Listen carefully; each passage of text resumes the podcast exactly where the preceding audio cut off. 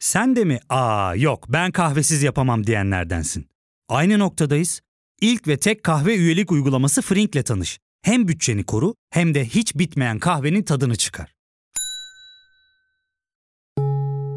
Yakınlarından terapinin onlara ne kadar iyi geldiğini dinlesen de kendin için bir şeylere başlamak zor geliyor olabilir. Ya da sevdiklerine yardım etmeye istekliyken kendi ihtiyaçlarını görebilmek. Hayvel, uzman psikologlarıyla kendi ihtiyaçlarını bulmanda sana destek olacak. Terapi yolculuğuna başlamak için detaylı bilgi bölümün açıklamalarında.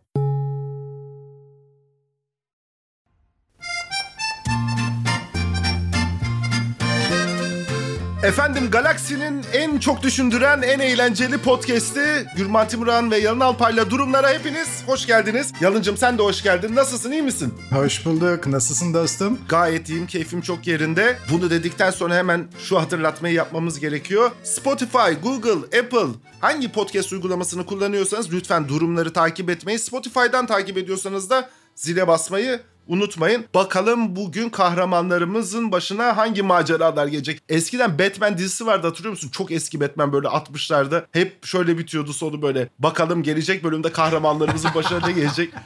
Çok seviyordum onu. Bugün tesadüfen ara ara da yaptığım bir şey. Yalın Alpay'ın eski yazılarından bir tanesini okuyordum. O yazıda şöyle bir bölüm dikkatimi çekti. Şimdi Yalın da hatırlayacak mı hatırlamayacak mı ondan da emin değilim de. ben zayıf belleğimle tanınırım evet.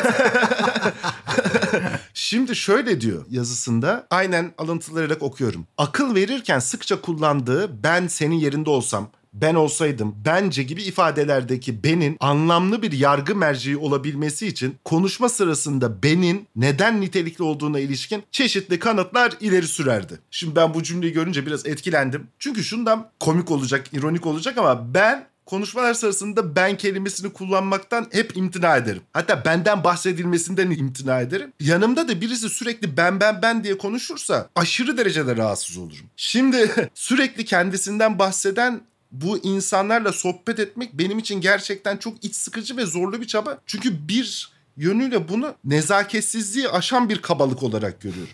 Bunun da üç çeşidi var. Bir kendinden sürekli ben ben ben diye bahsedenler. Bunlar da hiç bitmez biliyorsun yani. Ben şöyle yaparım, ben olsam böyle olurdu, ben şöyle, ben şunu yaptım, ben bunu yaptım. Bitmez yani. Bunun bir ikinci versiyonu daha var. Türevi diyelim. O da her şeyin mesela bütün yiyeceklerin, bütün mekanın en iyisini bilen insan.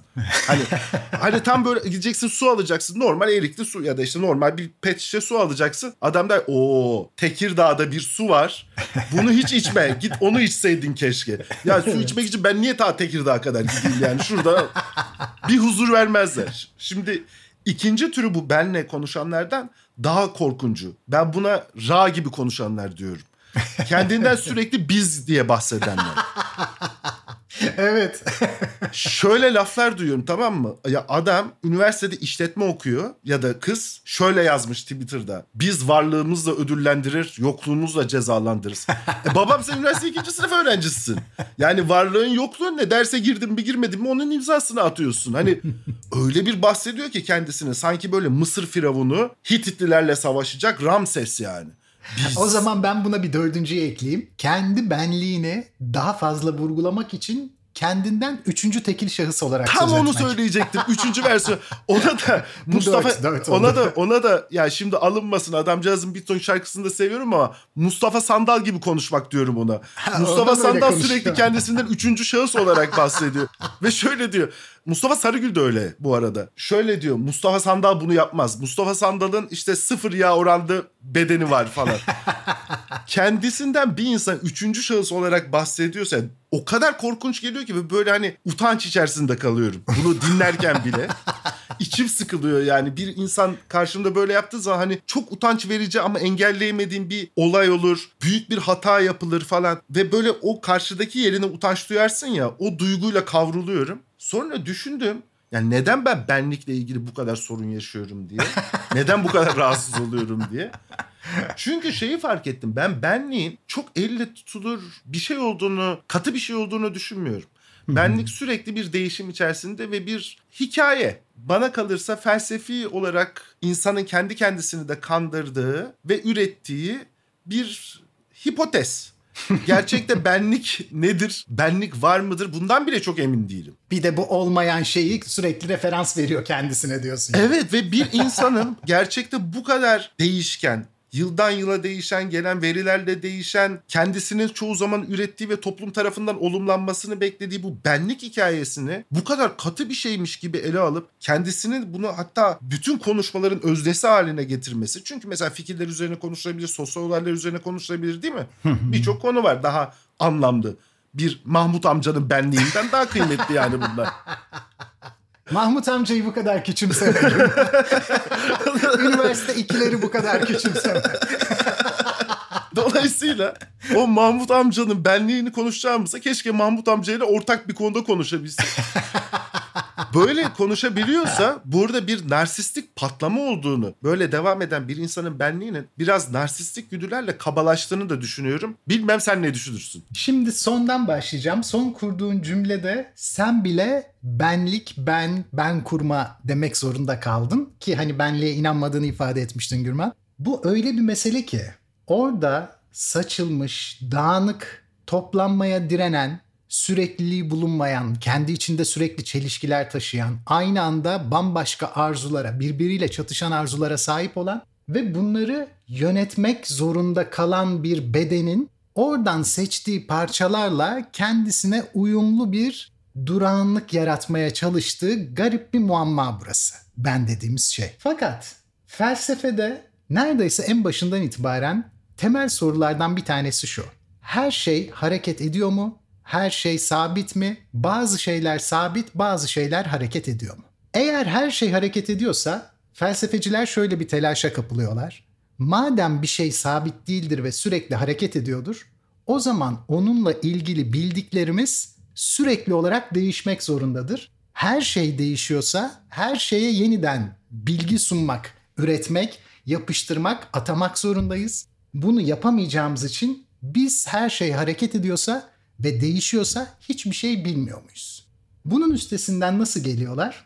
Veya gelmeye çalışıyorlar veya benlik için uygun ortam işte bence o zaman ortaya çıkıyor. Nasıl bir yalan söylüyorlar? Şöyle yapıyorlar Gürman. Diyorlar ki madem bu kadar hareketli bir dünya vardır ve her şey sürekli olarak değişmektedir. Biz de bunun izini süremeyiz, takip edemeyiz. O zaman bunların sabit oldukları bir özleri ya da tözleri var mıdır? Bir ideal durum var mıdır?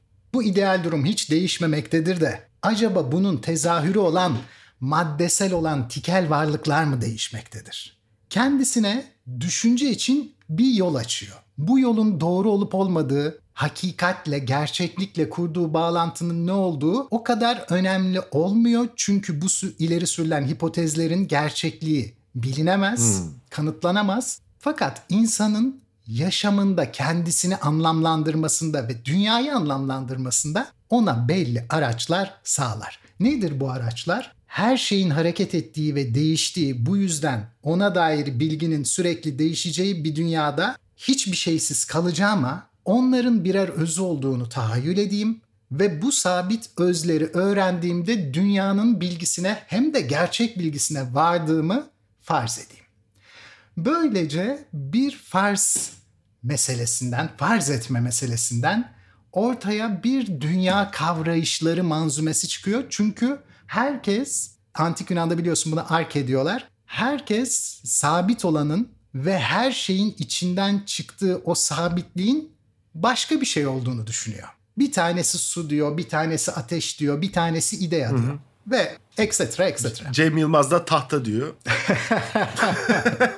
Şimdi böylesi bir kurgul, zihinsel olarak kurgul dünya tasarımında dünyanın içerisinde yaşayan kişinin de kendisine dair de bir sabitlemeye gereksinimi var. Çünkü kişi olarak kendisi de sürekli olarak değişiyor. Fiziksel olarak görünümü değiştiği gibi belleğindeki anılar değişiyor, bozuluyor, artıyor, onlara editler yapıyor, gün içindeki konumu değişiyor, geleceğe dair planları değişiyor, fikirleri değişiyor, arkadaşlarıyla arasının iyiliği, kötülüğü değişiyor, samimiyet oranları değişiyor, eşiyle, dostuyla, herkesle sürekli bir değişim halinde. Ve herkes de onunla beraber değişmekte.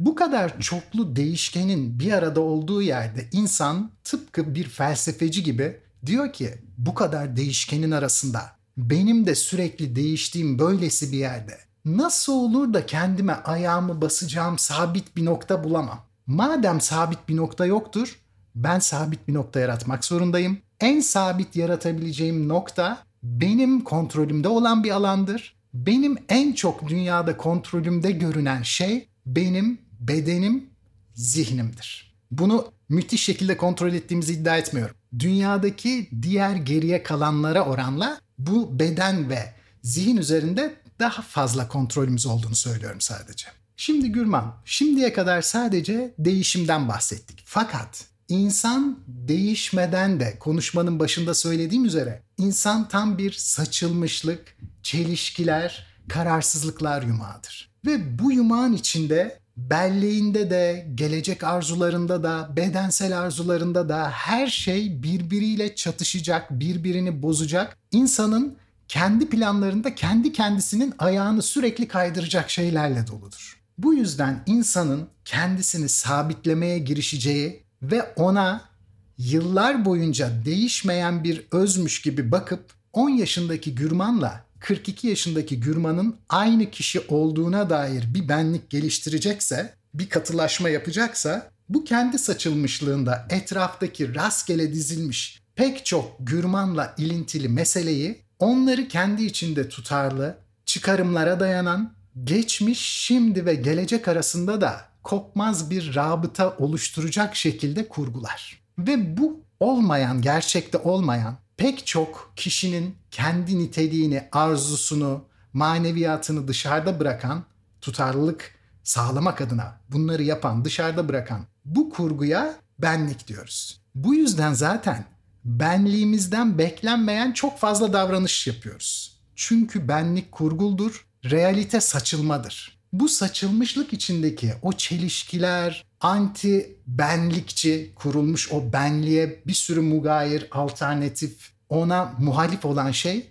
sıkça bizim kurmuş olduğumuz, derleyip toplayıp inşa ettiğimiz benliğin duvarlarından dışarı saçılırlar. Ve bunları sonra tekrar geri toplarız. Neler yaparız? Özür dileriz. Bu bana yakışmadı deriz. Bunun için tekrar etmeyeceğim bir mesele deriz. Kendimizle bunalıma gireriz. Kendimizle mücadeleye gireriz. Bütün bu mücadeleler benliğin kurulurken benliğin dışında bıraktığımız ama bize ait olan pek çok özelliğin yersiz yurtsuz bırakılmasıdır. Ve Gürman bu bütün yersiz yurtsuz bırakılmada toplumun da muazzam bir etkisi vardır. Çünkü insan doğduğu zaman kendisi hazır olan bir Platon'un içine girer ve her şeyi baştan inşa etme gibi bir lüksü yoktur. Her şeyin inşa edildiği bir ortamda oraya uyum sağlamakla mükelleftir ve yapabileceği değişiklikler çok minimaldir. Mesela Hüseyin Bolt'u düşün. Dünya rekortmeni olduğu yarışlarda muhtemelen yarım saniye ile dünyanın en büyük insanı oluyor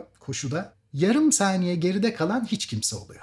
Bu kadar minik farklılıklar yani topluma bu kadar minik direnişler bizim sonradan dahi felsefeciler, dahi siyasetçiler, dahi kanaat önderleri olarak algıladığımız kişiler. Toplumun tersine, akıntının tersine kürek çekmek, toplumun sadece o andaki topluluğu oluşturan kişilerden değil, aynı zamanda şu anlık ölü olan milyarlarca kişinin de toplu halde ürettiği bir dünyayla rekabetinden söz ediyoruz. Tek bir kişi sayılamayacak kadar yani kaç milyar insanla onların ürettiği bir sistemle bir dünya tasavvuruyla mücadele etmek durumunda.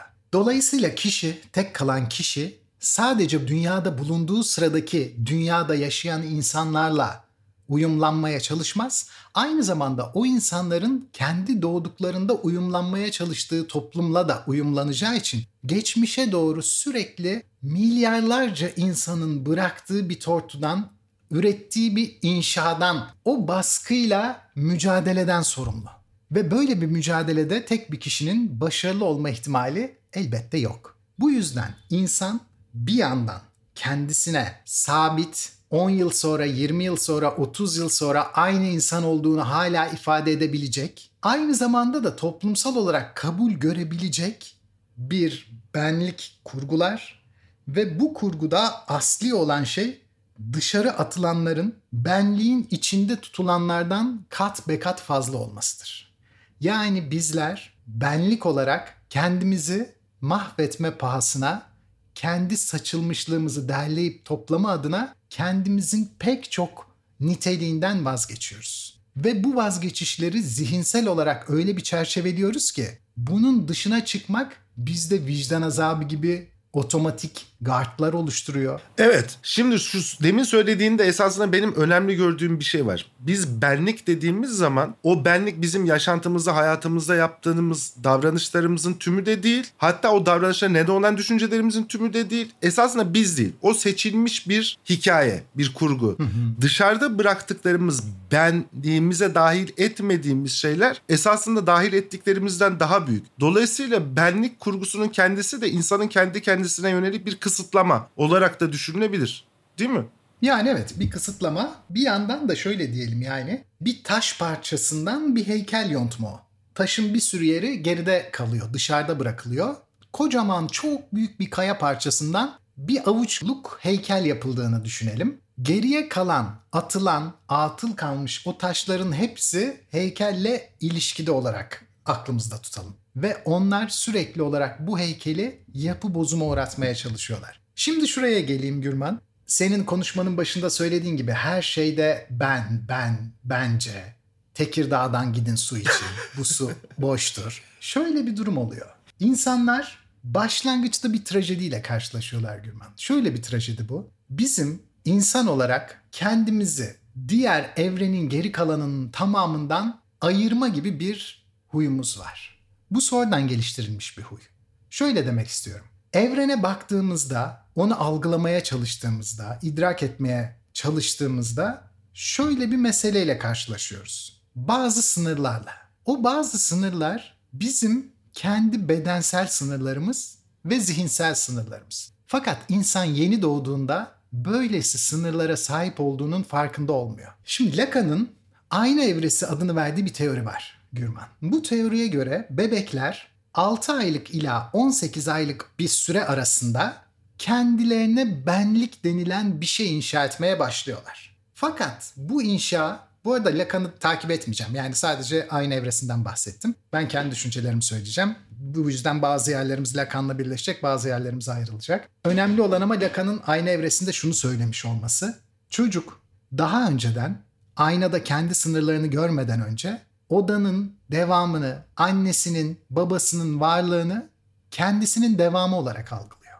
Kendini evrenle bir olarak algılıyor çocuk. Kendisi bir insan ve evren karşısında değil. İki ayrı töz değiller çocuğa göre. Bir bütünün içinde o. Ve bütünün her şeyine dahil. Bu çok doğru bir algılama Gürman.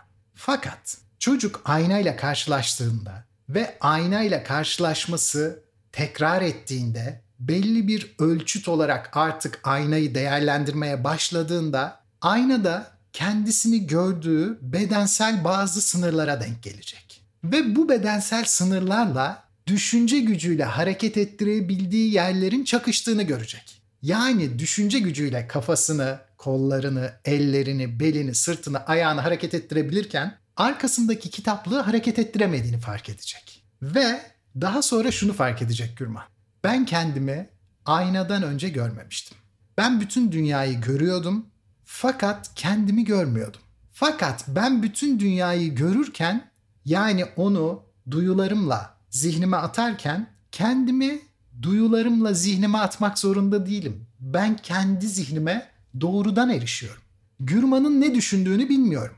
Fakat yüzünü, jestini, mimiğini görebiliyorum. Ve yüzünü, jestini, mimiğini gördüğüm Gürman'ın kendi zihnimden gelip geçen bazı şeylerle eşleyerek onun belki de şöyle şöyle hissediyor, düşünüyor, tasarlıyor olduğunu zihnen kurguluyorum. Böyle olunca Gürman kendisine dair algısıyla dünyanın, evrenin geriye kalana ilişkin algısının farklı yerlerden beslendiğini hisseden çocuk, bunu da bedeniyle sınırlandırılmış olarak algılayan çocuk diyor ki bir ben var ve benim dışı var. Ben bedenime hapsedilmiş, bedenim tarafından rehin alınmış evrenden ayrılmış bir bireyim. Çünkü kendi içimde her şeye dolaysız erişime sahibim. Fakat kendimi görmüyorum. Kendimi, ellerimi, kollarımı çok garip bir açıyla görüyorum. Yüzümü hiç göremiyorum. Fakat dünyanın her yerini baktığımda görebilirken onun içeriğine dolaysız olarak erişemiyorum. Bir taş nedir? İçeriğinde ne vardır? Taşın içinden bir düşünce geçer mi, hissiyat geçer mi bilmiyorum. Ağacın içinden bir hissiyat geçer mi? Fikrim yok. Bir kirpi gülümsüyor mudur, gülümsemiyor mudur? Bunları bilmiyorum. Bir şey komiğine gidiyor mudur kirpinin? Bilmiyorum. Başka bir insana baktığımda yüzümüzde 52 kas olduğunu düşünelim.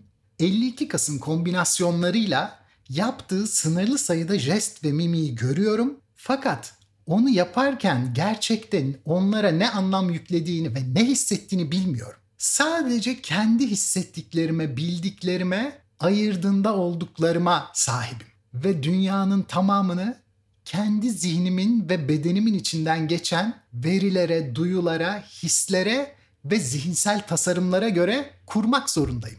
İnanılmaz bir şey bu. Ben kendi bedenimin içinde rehineyken evrenin tamamına dair algılar, düşünceler, tasarılar üretiyorum. İnanılmaz. Artık evrenle ayrıldığımı biliyorum. Çünkü evrene dair dolaysız bir algı üretemiyorum. Ben denilen şey dışarı atılmış, oyunun dışında bırakılmış bir kişidir. Ve insan bunun böyle olduğunu hissiyat olarak bilir Gürman. Ve bu hissiyat insanı küçük düşürdüğünden, evren karşısında ezip geçtiğinden, seni önemsiz bir toz zerresi haline getirdiğinden insan buna direnmek ister. Hayır der. Ben önemliyim. Evren önemsiz. Geriye kalanlar önemsiz. Ve bunun için Gürman der ki ben, ben, ben. Siz anlamıyorsunuz der. Siz beni minicik görüyorsunuz. Koca evren karşısında hiçbir şeyim ama evren ben senin doğa kanunlarını öğreneceğim. Seni tahakkümüm altına alacağım. Yağmurunu, depremini, toprak kaymalarını hepsini yöneteceğim. Ben zihinsel olarak sana atılabileceğim ve senin gerçeklerini deşifre edebileceğim. Ve sen bana bağımlı kalacaksın. Bunun içinde toplum işte bir şeyler yapacak, onu yapacak, bunu yapacak. Fakat toplum içindekileri de anlayamayacağım. Hapsedilmiş bir tutsam ben. Ve hapsedilmiş bu tutsak olarak sürekli olarak ben tutsak değilim diyeceğim. Çünkü bu gurur kıran bir şey.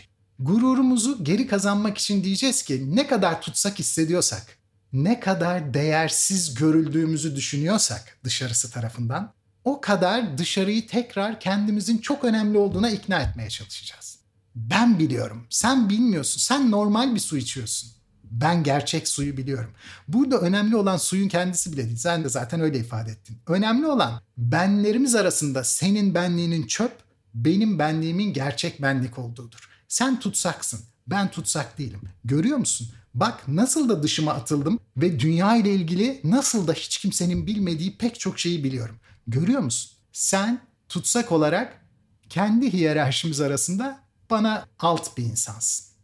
Ben senin üstündeyim. Ben senden daha değerliyim. Örtük olarak tamamen böyle şeyler olduğunu düşünüyorum ve bunun insanın aşmasının mümkün olmayan bir trajedisi olduğunu düşünüyorum. Bu trajediyi atlatmak daha bebekken o huzurlu evrenin içine bırakılmış evrenle kendisini bir olarak hisseden bireyin kendisinin tutsak edilerek, bir bedenin içine tutsak edilerek evrenden gerçek bir hissiyat, bilgi ve idrak çekmesinin imkansızlaştırıldığı, yalnızlaştırılmış kişinin ben bari dışarıyla şimdi kuramadığım o uyumu doğuşta kurmuş olduğum fakat şu an kuramamış olduğum o uyumu kurayım. O yüzden topluma, doğaya uyumlu bir ben seçeyim kendime diyorum. Ve bu beni seçerken doğal olarak hangi toplulukta büyüdüysem, hangi mahallede, hangi eğitim kurumunda eğitim aldıysam onlarla kendimi uyumlulaştırmaya çalışıyorum. Hırsızlar arasında büyüdüysem en büyük hırsız olmaya çalışıyorum.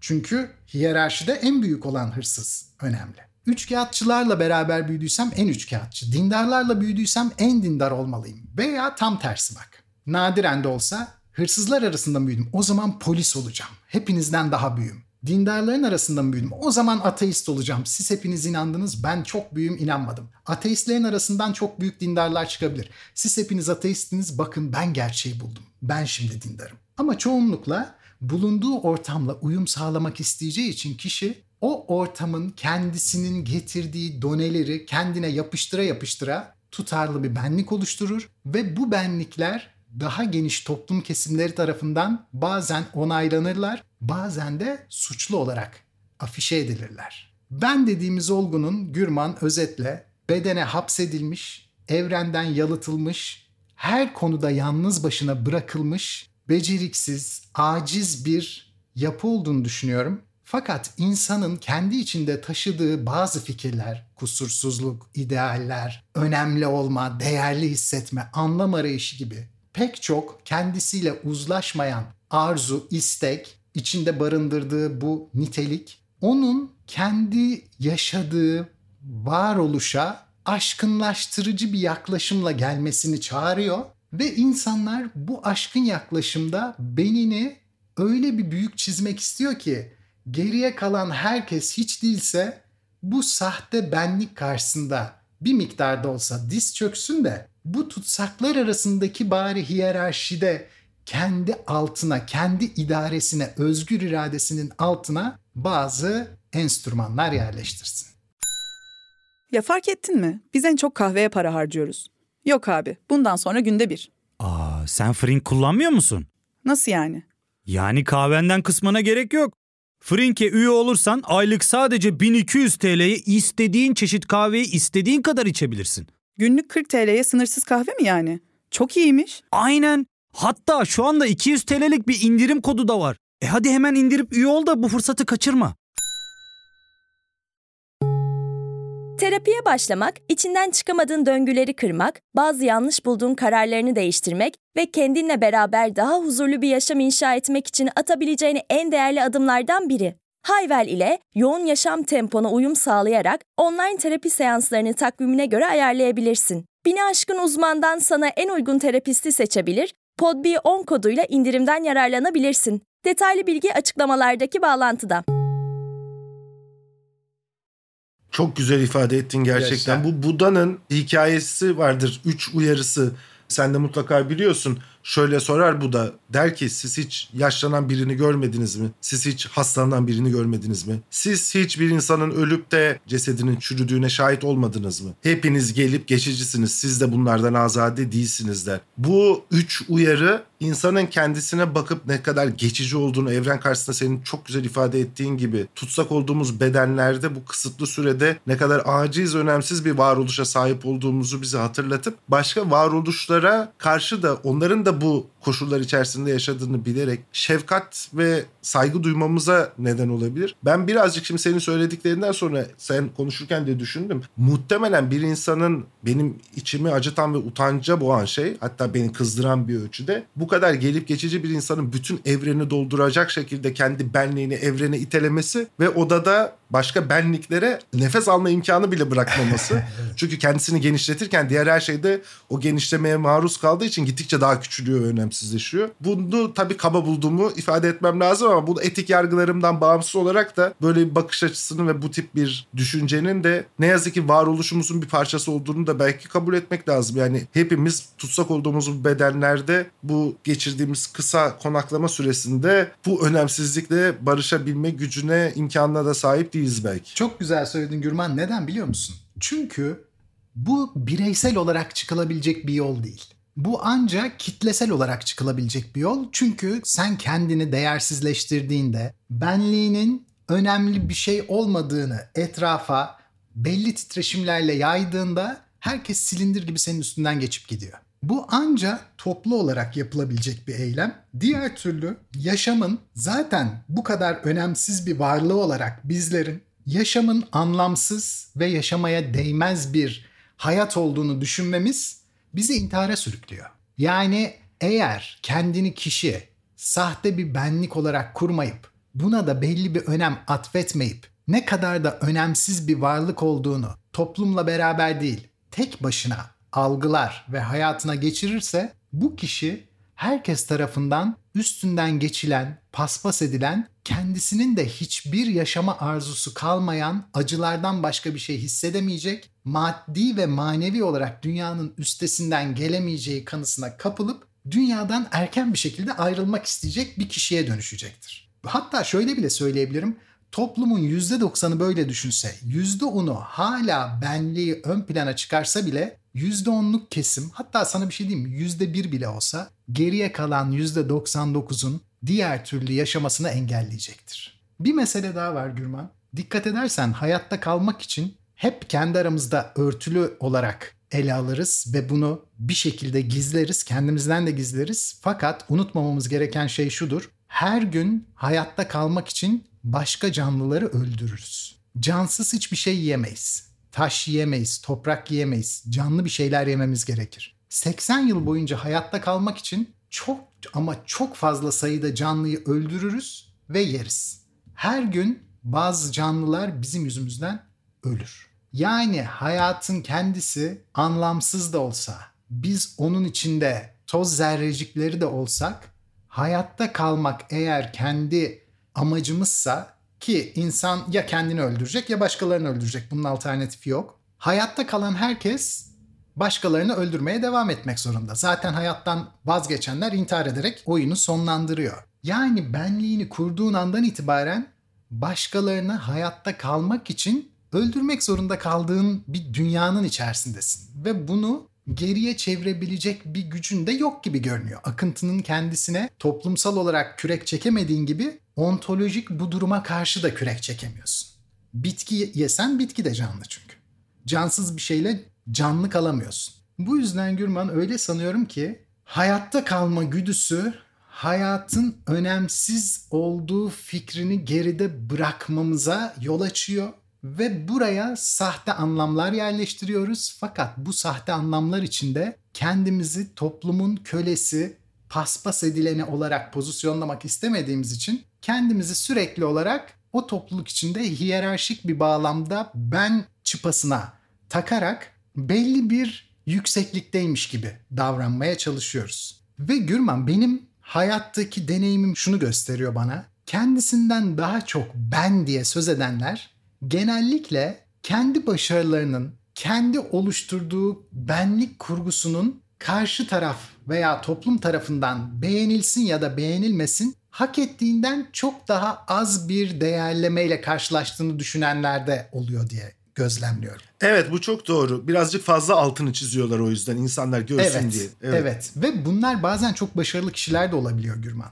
Çok başarılı bir kişi fakat o o kadar başarılıdan çok daha başarılı olduğu kanaatinde ve etrafındakilere şaşkınlıkla bakıyor. Ben sizin bulduğunuz başarıda değilim. Beni çok başarılı buluyor olabilirsiniz. Ama ben çok çok çok çok başarılıyım. Nasıl görmezsiniz bunu? Madem görmüyorsunuz her fırsatta sizin gözünüze sokacağım bunu. Çünkü siz anlamıyorsunuz. Benim bunu size her fırsatta hatırlatmam, her fırsatta göstermem gerekiyor. O yüzden CV'mi şöyle yazacağım, oturduğumda böyle yiyeceğim, yemek yerken şu jest mimi yapacağım, sürekli ben diyeceğim, kendi başarılarımı anlatmak için senin açtığın her sohbeti bir manivele olarak kullanacağım ve kendi deneyimlerimi ortaya dökerek bak sen anlamıyorsun hala ben neler başardım.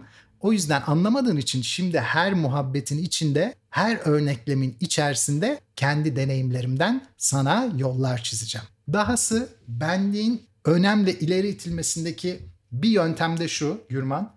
Başkalarına onlar istemeksizin öğüt ve akıl vermek. Bir masaya oturulduğunda, karşılıklı sohbete başlandığında karşı taraf daha hiçbir şey demeden böyle yapmalısın, şöyle edeceksin, hiç olmadı, böyle yapılır mı? Deli misin sen? Şöyle olacak, böyle olacak. Ben olsam bence bana kalırsa. Fakat burada trajik bir hata vardır Gürman. Diğer taraf sadece kendini parlatmak üzere değil, zaman zaman karşı tarafı da düşündüğü için de bunları söyler. Yani bu ikisi birlikte hareket ederler. İçindeki yüzdesi farklılaşabilir. Fakat bunun içinde hem karşı tarafa yardımcı olmak hem de karşı taraf benim değerimi anlamayan ey karşı taraf Zaten benim değerimi anlamamandan belli ki sen hayatla mücadele edemiyorsun çünkü sen gerçekleri göremiyorsun. Burnunun ucundaki gerçekleri göremeyen sen senin eğitimine benim başarılarımla başlayalım. Böylece hem sen benim kim olduğumu öğren hem de bana güven duy. Çünkü bak ben bunları başardım zaten. Senin kılavuzun ben olayım bırak çünkü sen belli ki yapamayacaksın. Ben şimdi sana her şeyi nasıl yapacağını tek tek anlatacağım. Şimdi Gürman böyle bir meselede komple bir üstünlük sağlamak her zaman gündeme gelir. Bak şöyle söyleyeyim. Zamanında bir popstar yarışması vardı. 12-13 yıl önce hatırlıyor musun? Hı-hı. O popstar yarışmasında. Şarkı söylemekten başka gelişkin meziyetleri olduğu kuşkulu olan pek çok jüri üyesi ki kendi alanlarında belki de çok başarılılar. Pek çok jüri üyesi gelen yarışmacılara kendilerinin jüri onların yarışmacı olduğunun hiyerarşik bir şekilde hissettirildiği bu alanda kendilerini daha üstün görüp yani ambiyansın getirdiği bir kaldıraçla beraber vay be ben de kimmişim diye düşünüp müziğin dışına çıkarak öneriler, öğütler ve hayat dersleri vermeye başladılar. Ahlaki dersler, para böyle kazanılmaz, insan böyle davranmaz, aileye şöyle davranılır. Kendilerinin diğer konularda niteliksiz, müzik konusunda umarız ki nitelikli oldukları pozisyonu kaybettiler ve kendilerine tanınmış asimetrik bir üstünlükten onu her yere genişletecek şekilde o üstünlüğü o konuya vermeyip benliklerine atfederek. Bu üstünlük benim müzik bilgimden ileri gelmiyor. Benim muhteşemliğimden ileri geliyor yanılgısına kapılarak çok hızlı bir şekilde her benin kolayca savrulabileceği başkalarını her konuda domine etme meselesine savruluyorlar. Senin deminki Tekirdağ suyunu çok önemsiyorum o örneği o yüzden. Ya kardeşim bırak her şeyin de gustosu olma. Bilmiyorum demek nitelikli bir şeydir. Bilmiyorum demek bilimseldir, felsefidir, dürüsttür. Hatta şunu söyleyelim yani. Belki başka bir konuda konuşuruz onu. Epistemolojik olarak bilgi denilen bir şeye sahip olabilir miyiz, olamaz mıyız? Bu bile son derece kuşkuludur. Ya lafını böldüm ama. Yo estağfurullah. Şu senin demin anlattın bana eski bir hikayeyi hatırlattı da onu paylaşmak istedim. Evet. Çok güleceğine eminim. Çetin Altan o zaman İşçi Partisi'nden milletvekiliyken mecliste konuştuğu sırada Çetin Altan'a hep Adalet Partiler çok hücum ederlerdi. Tabii tabii çok dövüyorlar ya. Tekme Tabii tokat dövüyorlar. a- evet. az daha ölümden kurt yani hakikaten ölüm tehlikesi yaşıyor. Neyse bir gün meclis kürsüsünde konuşurken gene kendisine çok hücum etmişler. Meclisi yöneten de TBMM Başkan Vekili'nin normalde salonda düzeni korunması lazım ve müdahale edenleri susturması lazım biliyorsun. Ben bu hikayeyi bazen anlatıyorum Gürman. Süper. Devam et. susturmuyor tabii ki şey yapmıyor. En sonunda Çetin Altan o kadar hep de Çetin Altan'ı uyarıyor. Çetin Altan en son kızıyor ve Fransız ihtilalinde Danton'un söylediği bir sözü hatırlatıyor. Meclis başkanına dönüp diyor ki beyefendi diyor sizin orada bulunmanız bir marangoz hatasıdır. Evet. Şimdi başkan vekili inanılmaz sinirleniyor. Ortalıkta gerilim daha da artıyor. Sözünü tahsil etmesini istiyorlar, düzeltmesini istiyorlar. Sözünü geri al diyorlar evet. Çetin Altan tamam diyor. Efendim diyor sizin orada bulunmanız bir marangoz hatası değildir. Şimdi bu şekilde de tavsiye etmiş oluyor. Ya ben de çok anlatıyorum bunu. Muazzam aklına geldi. Bu konumsal olarak bulunduğu pozisyon nedeniyle diğer insanlardan üstün olduğunu projekte eden ve varsayan insana karşı da verilmiş çok güzel bir cevap bence. Bazen insanlar bulundukları yere bir marangoz hatası nedeniyle de gelebiliyorlar.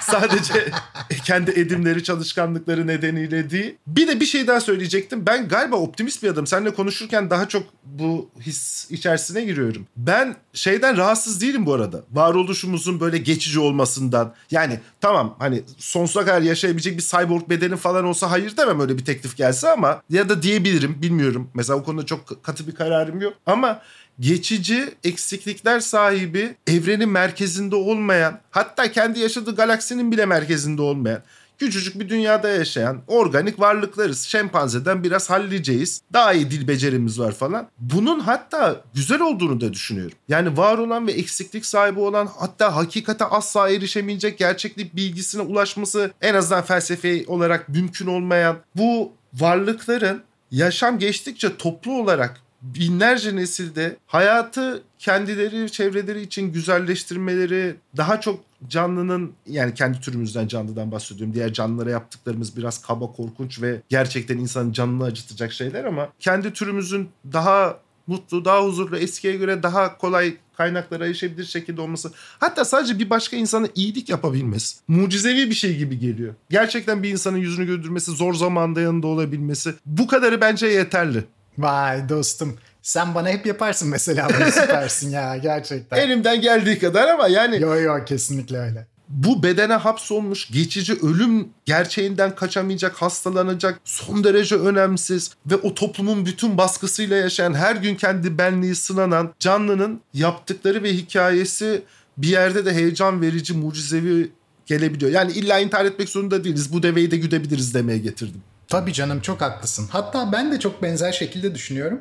Çünkü diğer türlü bunları ifade eden birisinin zaten hayattan çoktan çekilmesi gerekir. Ee, hani rasyonel olanın bu olduğunu düşünmesiyle. Ama hayat rasyonel değil değil mi Gürman? Senin evet. söylediğin gibi hakikaten. Ee, ben de hayatın sonlu olması beni yaşamaya motive ediyor. Çünkü sonsuz olmayan bir şey, kıt olan bir şey her zaman daha kıymetli. Ve e, sonu olmayan bir yapıda artık affedicilik üst boyutta. Çünkü burada olan burada kalıyor ve bitiyor. Çok güzel söyledin. Ve sonunda herkes eşitleniyor. Harika bir şekilde ifade ettim. Burada olan burada kalıyor gerçekten. Umarım 73 yaşında da böyle düşünürüz Yalın Bey. o zaman hatırlatacağım bu kayıtları dinleteceğim. Hani son iyiydi falan ne oldu şimdi niye cazladın diye. Şimdi bak bir şey daha söyleyeceğim. Süper çok akıllısın var ya bak. Cin, Cin Gürman şöyle çok haklısın ve düşüncemiz tabii ki değişecek. Niye? Çünkü biz birer bedeniz ve daha önce yaptığımız bir konuşmada söylediğimiz üzere beden düşünceyi önceler. Beden kendisinin izni olmadan artık kendisinin yıpratıldığı ve son zamanlarının geldiği onun iradesi olsun olmasın bu dünyadan alınacağı ona bildirildiğinde elbette ki direnç gösterme eğilimi gösterecektir. Elbette bilinmez olana o kadar da rahat gitmeyecektir. Bizler bir başkasına ben senin yerinde olsaydım bu yüzden diyemeyiz. Çünkü hiç kimse kendisinden başka bir kişinin evrenle kurduğu o tutsaklık ilişkisinde kendi biriktirdiği ölçütlere, tasarımlara, varsayımlara, başından geçmiş deneyimlere sahip olamaz. Bu yüzden herkes kendi kararını karşılaştığı durumlarda kendi kararı biricik olarak vermek zorundadır. Bir başkası onun yerine geçemez. Herkesin varsayımı deneyimlerinden, sinir sisteminden, inançlarından, aklına gelecek her türlü yaşanmışlıklardan ötürü farklı şekillerde ölçütlenmiştir ve farklı ölçütlerle hayatı, başımıza gelenleri, olayları değerlendirdiğimiz için bir başkası için süper mantıklı görünen şey ötekisi için ne kadar da mantıksız ben olsam öyle yapmam hissi yaratır. Fakat bir daha söylüyorum. Hatta galiba İngilizce'de böyle bir deyim var. Başkalarının ayakkabılarını giyemeyiz. Aynen öyle. Şimdi sen söylerken şunu demek istedim içimden ya. Lütfen arkadaşlar eğer dalaylama değilseniz size sorulmadıkça kimseye tavsiye vermeyin yani. ya da avukat olabilirsiniz. Orada da hani hukuki tavsiyeler işte doktor ama öyle hani başka insanların hayatlarını ve içinde yaşadıkları koşulları bilmeden verilmiş tavsiyeler zarar verici de olabiliyor. Gürman şu an tavsiye veriyorsun. evet. ben de bir dalaylama değilim ama nereden baksan dalaylama da bunu ya, söylerdi herhalde. Gürman Timurhans'ın ve dostum müthiş bir adamsın hakikaten. Seni çok seviyorum. Ben de seni çok seviyorum. Burada bitirelim. Şu şey konusunu çok konuşmak istiyorum. Geleceğe o konuyu atalım mutlaka. Bu bedenin düşüncelerimizi, hayatlarımızı ve bilincimizi nasıl şekillendirdiği üzerine. Tamam süper. Çünkü beden felsefede genellikle çok dayak yer. Doğru. Böyle itilir kakılır bir kenara atılır. O kadar da değil o işler. Kardeşim meta var meta. Bunu kabul edeceksiniz. Televizyon yorumcusu gibi söylüyormuşum böyle parmak sallayıp bağırıyorlar ya her şey böyle. evet, Metayı evet, kabul sorma. edeceksiniz kardeşim. ya bir tanesi. Hadi görüşmek üzere. Harika bir görüşmek sohbette ağzına sağlık. Efendim Instagram'da Twitter'da Yalın Alpay'ı takip etmeyi lütfen unutmayın. Harika eserleri, muhteşem kitapları var. Onları da almayı unutmayın. Yapıt Söküm harika bir içeriğe sahip. Özellikle onun altını çizmek istiyorum. Sanatla ilgilenenler, sanattaki gelişmelerle ilgilenenler Yalın Alpay'ın çok da meşhur olmuş, çok da sevilen bu kitabını edinebilirler. Naçizane Instagram'da gürman.timuran diye aratıp beni de takip edebilirsiniz. Twitter'da da gürmante. Lütfen mesaj atmayı bölümü beğendiyseniz de görüş ve önerilerinizi sunmayı unutmayın. Genellikle şöyle şeyler geliyor. Keşke saatlerce konuşsanız da öyle dinlesek diye. Bu sefer kaydı böyle uzun tuttuk sizin için. Doya doya durumlar işte alın ama bundan sonra her seferinde böyle olmaz. Sürprizli bir yapıyız biz. Ya, evet. Hadi bay bay. Hoşçakal dostum bay bay. İlk ve tek kahve üyelik uygulaması Frink, 46 ildeki 500'den fazla noktada seni bekliyor. Açıklamadaki kodu girerek sana özel 200 TL'lik indirimden faydalanmayı unutma. Hadi sen de Frink üyeliğini başlat, kahven hiç bitmesin.